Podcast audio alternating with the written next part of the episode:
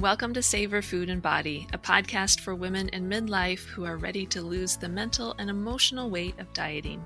I'm your host, Amanda Bullat, an undieting dietitian and certified intuitive eating counselor.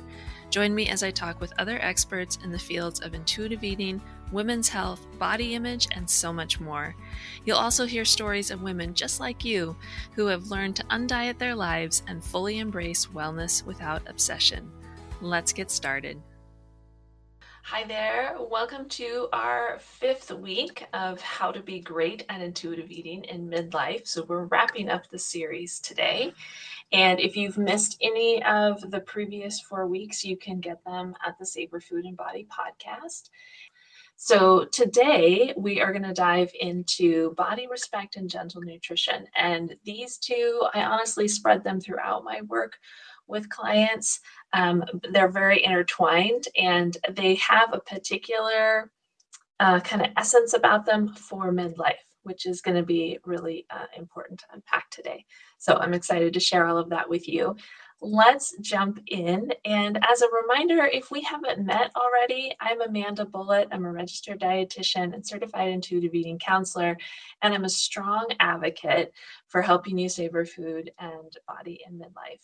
And as a former athlete with a disordered relationship with food and exercise, and now a woman in my 40s, I live for helping women in midlife undiet their lives through intuitive eating, mindfulness, and wellness without obsession. So during this whole month, I've been teaching you how to create a healthy relationship with food through intuitive eating and with the nuances that come with being in midlife. So, our conversations have been based on the principles of intuitive eating that were created by Evelyn Tribole and Elyse Resch, two dietitians back in the 90s, and have since gone on to be well researched by over 100 papers and research studies um, showing the benefits of intuitive eating on overall long term health as opposed to the more um, restrictive way of eating of diets. If you've missed those other four episodes of How to Be Great at Intuitive Eating in Midlife, again, you can find them on the Savor Food and Body podcast. So, so far we have talked about how to reject the diet mentality, make peace with all foods. And in week two, I shared about how to identify food police thoughts and how to focus on satisfaction with food to keep those food police thoughts at bay because your brain doesn't do two things at the same time very well. And in week three, we learned about what I call the hunger fullness spectrum and why it can be hard to honor subtle signs of hunger and how satisfaction plays a critical role in finding comfortable fullness. And last week, we talked about how to create an emotional coping toolbox and why it's important to include food, even if you think emotional eating is at the very root of your dysfunctional relationship with food. So, uh, emotional eating is something I talk about a lot with my clients, and there is a lot to to dive into with that story and dive into your story with emotional eating and in your relationship with food. If you feel like you're an emotional eater and there's a lot of shame and guilt around that, just know that you are not alone in feeling that way. It's super, super common. And last week's episode, we talked about how to navigate that from an intuitive eating perspective. We also talked about how exercise or movement that promotes body kindness, strength, and empowerment and doesn't focus on before and after pictures can be a critical part of intuitive eating in midlife, as well as a really great emotional coping tool. We're going to wrap up this series that we've been doing with talking about body respect and gentle nutrition.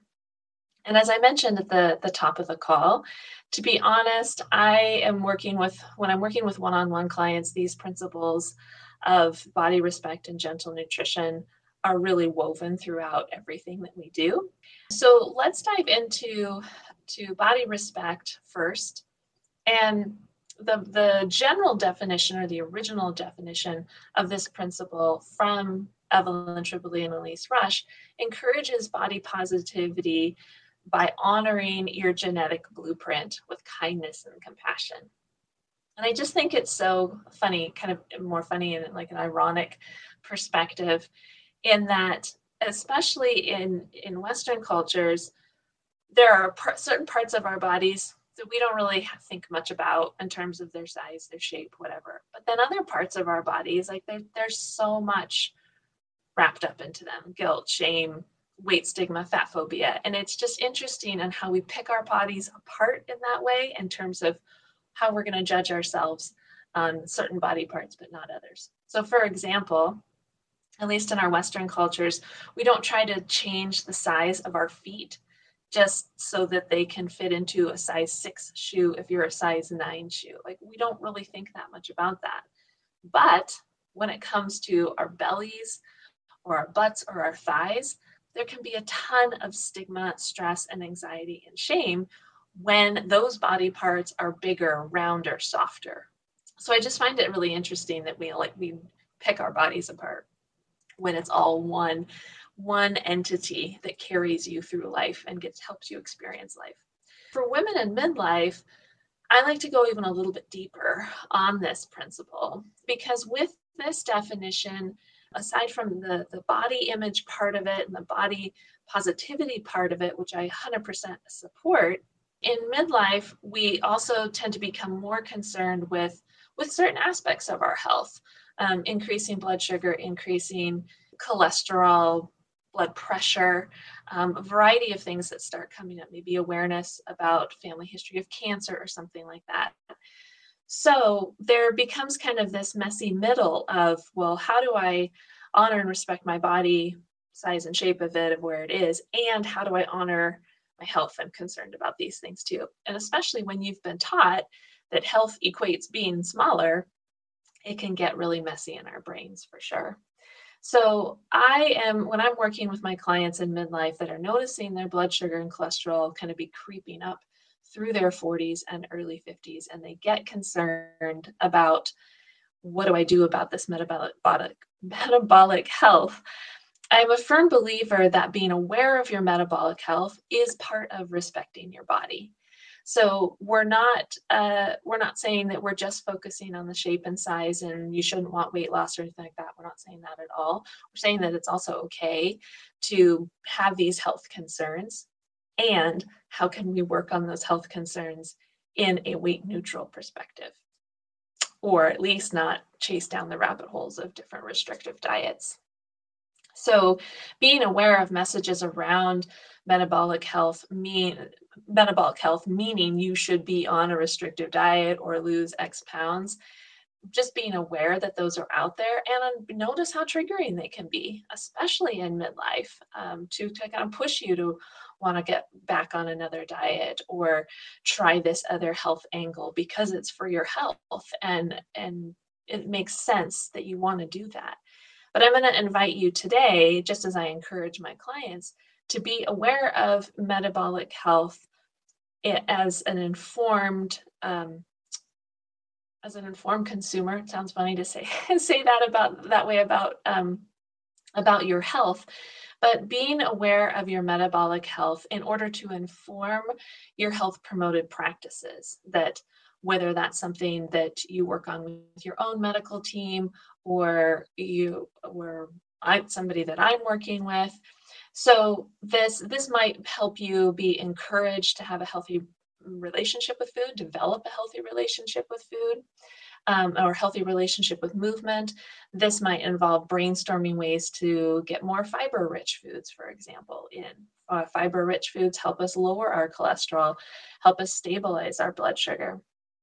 And then also thinking about um, metabolic health is strongly affected by stress. So, if you're aware of your metabolic health, you might also uh, want to work on becoming more stress resilient.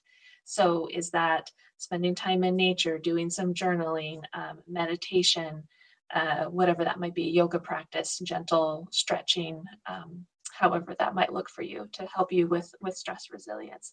So, all of these practices can support metabolic health in a body respecting way and in an undiet way. So we're not talking about lists of eat and do not eat foods or move your body in a particular way. But we are still saying, hey, it's okay to be aware of your metabolic health and want to set yourself up for success with that. So, this is where uh, gentle nutrition can also come into this mix. So, when I'm thinking about gentle nutrition or compassionate nutrition, I like to call it, again, I'm not looking at it from the perspective of eat this, don't eat this, but particularly in midlife, it might involve adding more fiber, more calcium rich foods, more magnesium rich foods, um, foods that are high in omega 3 fatty acids, and of course that fiber, and then adding more herbs and spices too, so that we get more pleasure and enjoyment out of food. So if you're someone who has been on and off diets for years, you've done plenty of subtracting of foods to know that shitting on yourself or saying I shouldn't eat this foods, that strategy doesn't work in the long term. It doesn't work because your diet rebel brain always comes in behind the scenes and gets the best of you when you feel deprived of your favorite or satisfying foods. So, gentle nutrition is still very much rooted in that all foods fit um, and food peace philosophy. And there are some small tweaks and adds that we can do in midlife that support our, our health even in a bigger way. So, to practice compassionate nutrition in midlife, it's critically important first to eat enough food consistently. The number of times that I see clients come into my practice and because they're coming at it from a health mindset, which often also means they need to shrink their bodies, they're not eating enough food. And that puts our body into a physiologically stressed state which then what's that going to do to your metabolic health? It's going to increase cholesterol, increase blood sugar, that sort of thing. So it actually ends up doing exactly what you don't want it to do um, because you're trying to be healthy. So eating enough food consistently is really important. It's a really important foundation of this. Also, enjoying variety of foods. So I know it can be so easy to get into the habits of like these are the top 10 foods that I go and buy at the grocery store every day, but really challenging yourself to bring in some more variety when you can. A nice way of doing this is trying to focus on more seasonal eating because different crops come available um, or are fresher during different seasons. And so that can be a nice, gentle way to add in some more variety. Um, and then, of course, honoring your satisfaction is so, so, so key in midlife because there's a lot of other chaos going on in our lives in midlife. And when we can find little subtle moments to build some satisfaction and pleasure in with our eating experience, it can kind of just help um, increase some calm in our life.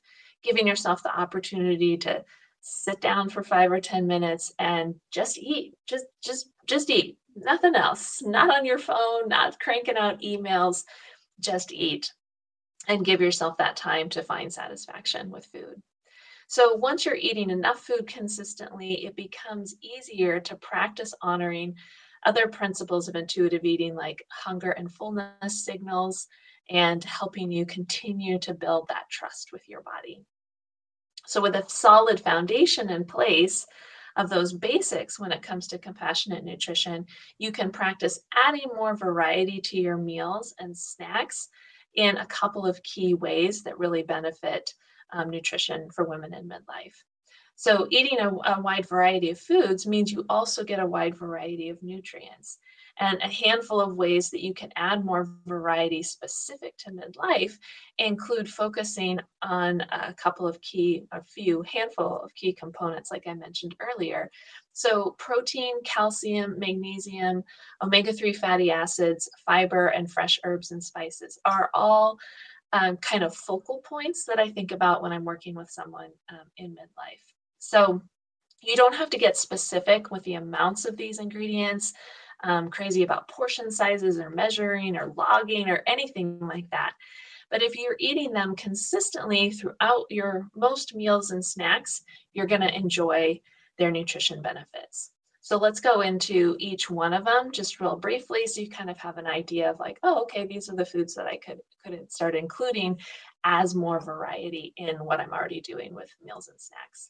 So I really love how my friend and colleague, Dr. Jen Salib Huber, who is known as the menopause.nutritionist on her social channels. And I love how she talks about protein as a cast of characters.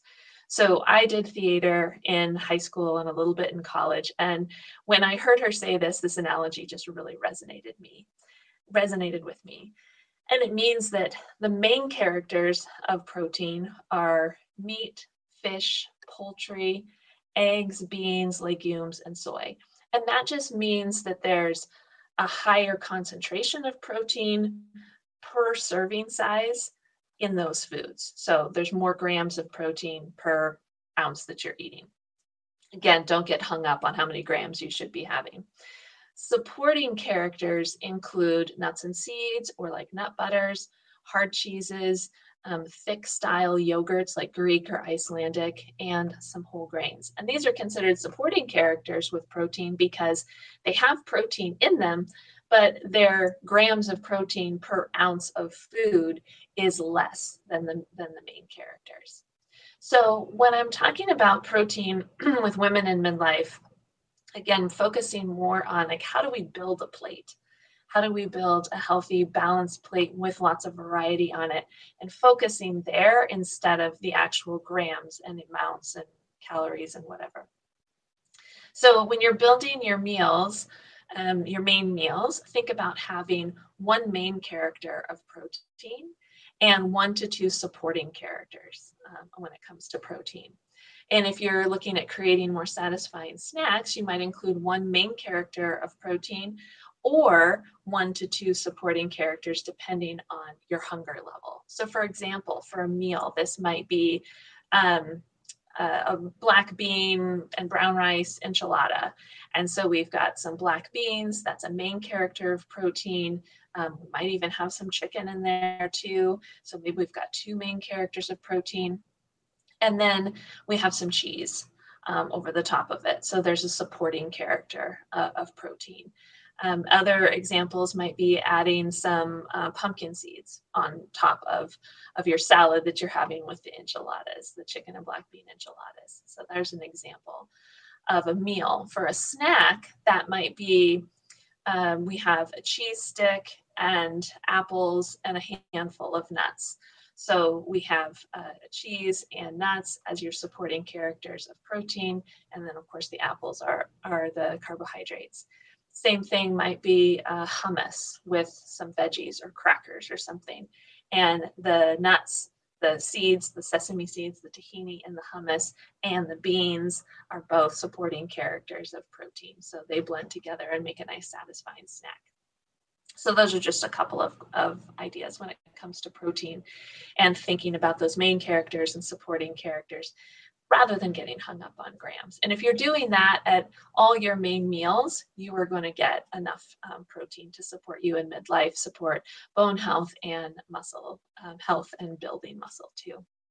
So, when it comes to calcium, I invite you to think outside of the calcium dairy box. So, you can add a variety of calcium rich foods to meals and snacks, including dark leafy greens, leafy vegetables, um, almonds, figs, or my personal favorite is nettle infusion tea, which just means I take a handful of dried nettle, I steep it in about 32 ounces of water overnight, drain off the nettle in the morning, and drink this really nutrient rich um, water in the morning.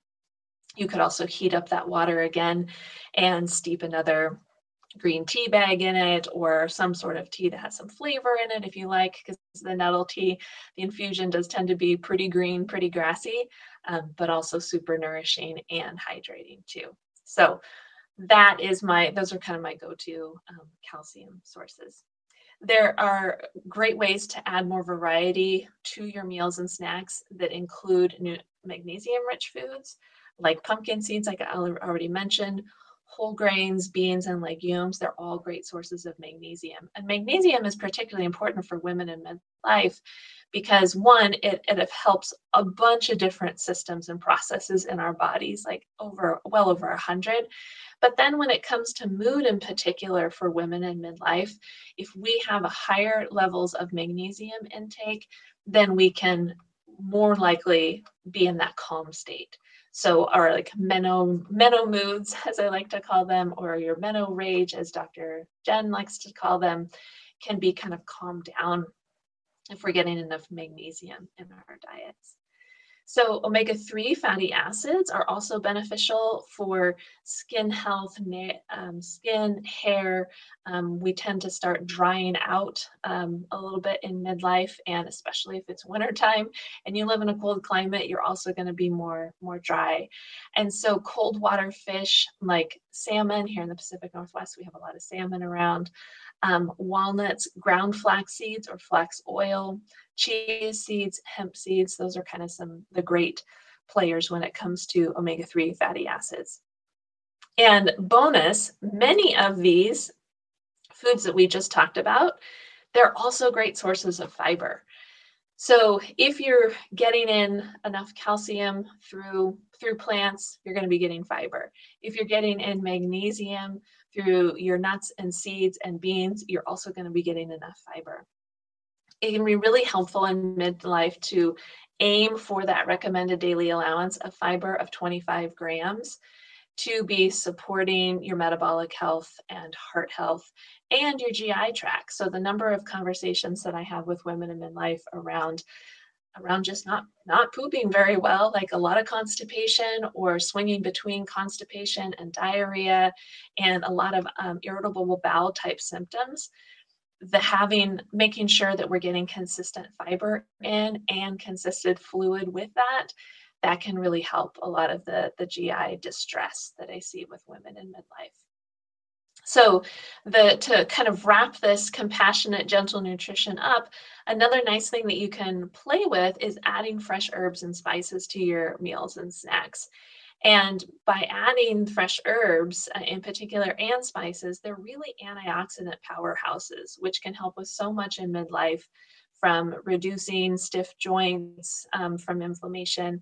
Um, they can also help with uh, improving a sense of calm. So, herbs like lemon balm and chamomile, whether you're you're using those in a, a, tea as a great way to use them, that can really help reduce that stress response and anxiety in midlife.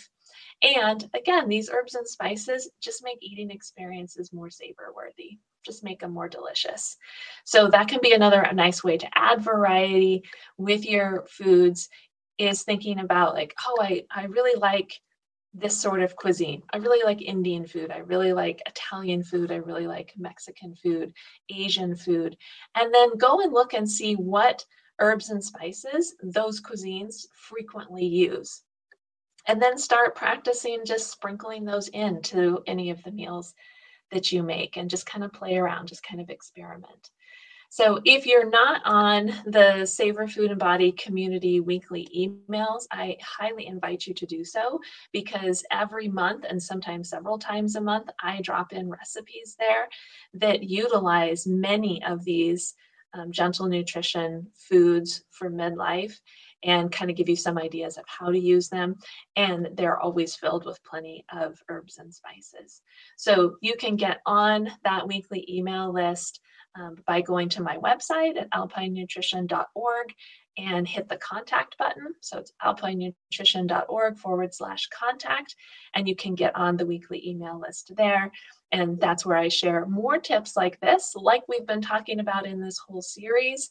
And then, like I said, some recipes and usually some bonus um, support materials, whether that is a promotion for a product that I've found really helpful with myself or with my clients in midlife, or other resources and tools um, that are out there from my colleagues and, and other folks in this space. So I hope this uh, this series has been helpful. If it's felt like it was a lot of information in a short period of time, please don't be discouraged by that. That's why I've been hosting these office hours on Friday to go along with this. So please come to the office hours, ask your questions, ask how maybe um, body respect and gentle nutrition can be applied in your own lived experience. And again, there's a link below these videos to sign up for this Friday's office hours. And this will be the last office hours available for the next couple of months because we're going to take a break for a little bit from the office hours, not from the podcast, but office hours will go on a little bit of a break. So, thank you all for watching, for listening, wherever you are tuning in from. And I hope you have a terrific week savoring food in your body. Take care. Thanks for listening today. I hope this conversation inspires you to undiet your life and start savoring food and your body. You can find show notes and resources from this episode by going to alpinenutrition.org forward slash blog, B L O G. If you'd like to learn more about my one on one counseling or group coaching programs, go to my website, alpinenutrition.org, and click Work with Me at the top of the page. And finally, if you found this episode helpful, don't forget to rate, review, and subscribe to the show. Until next time, keep savoring food and your body.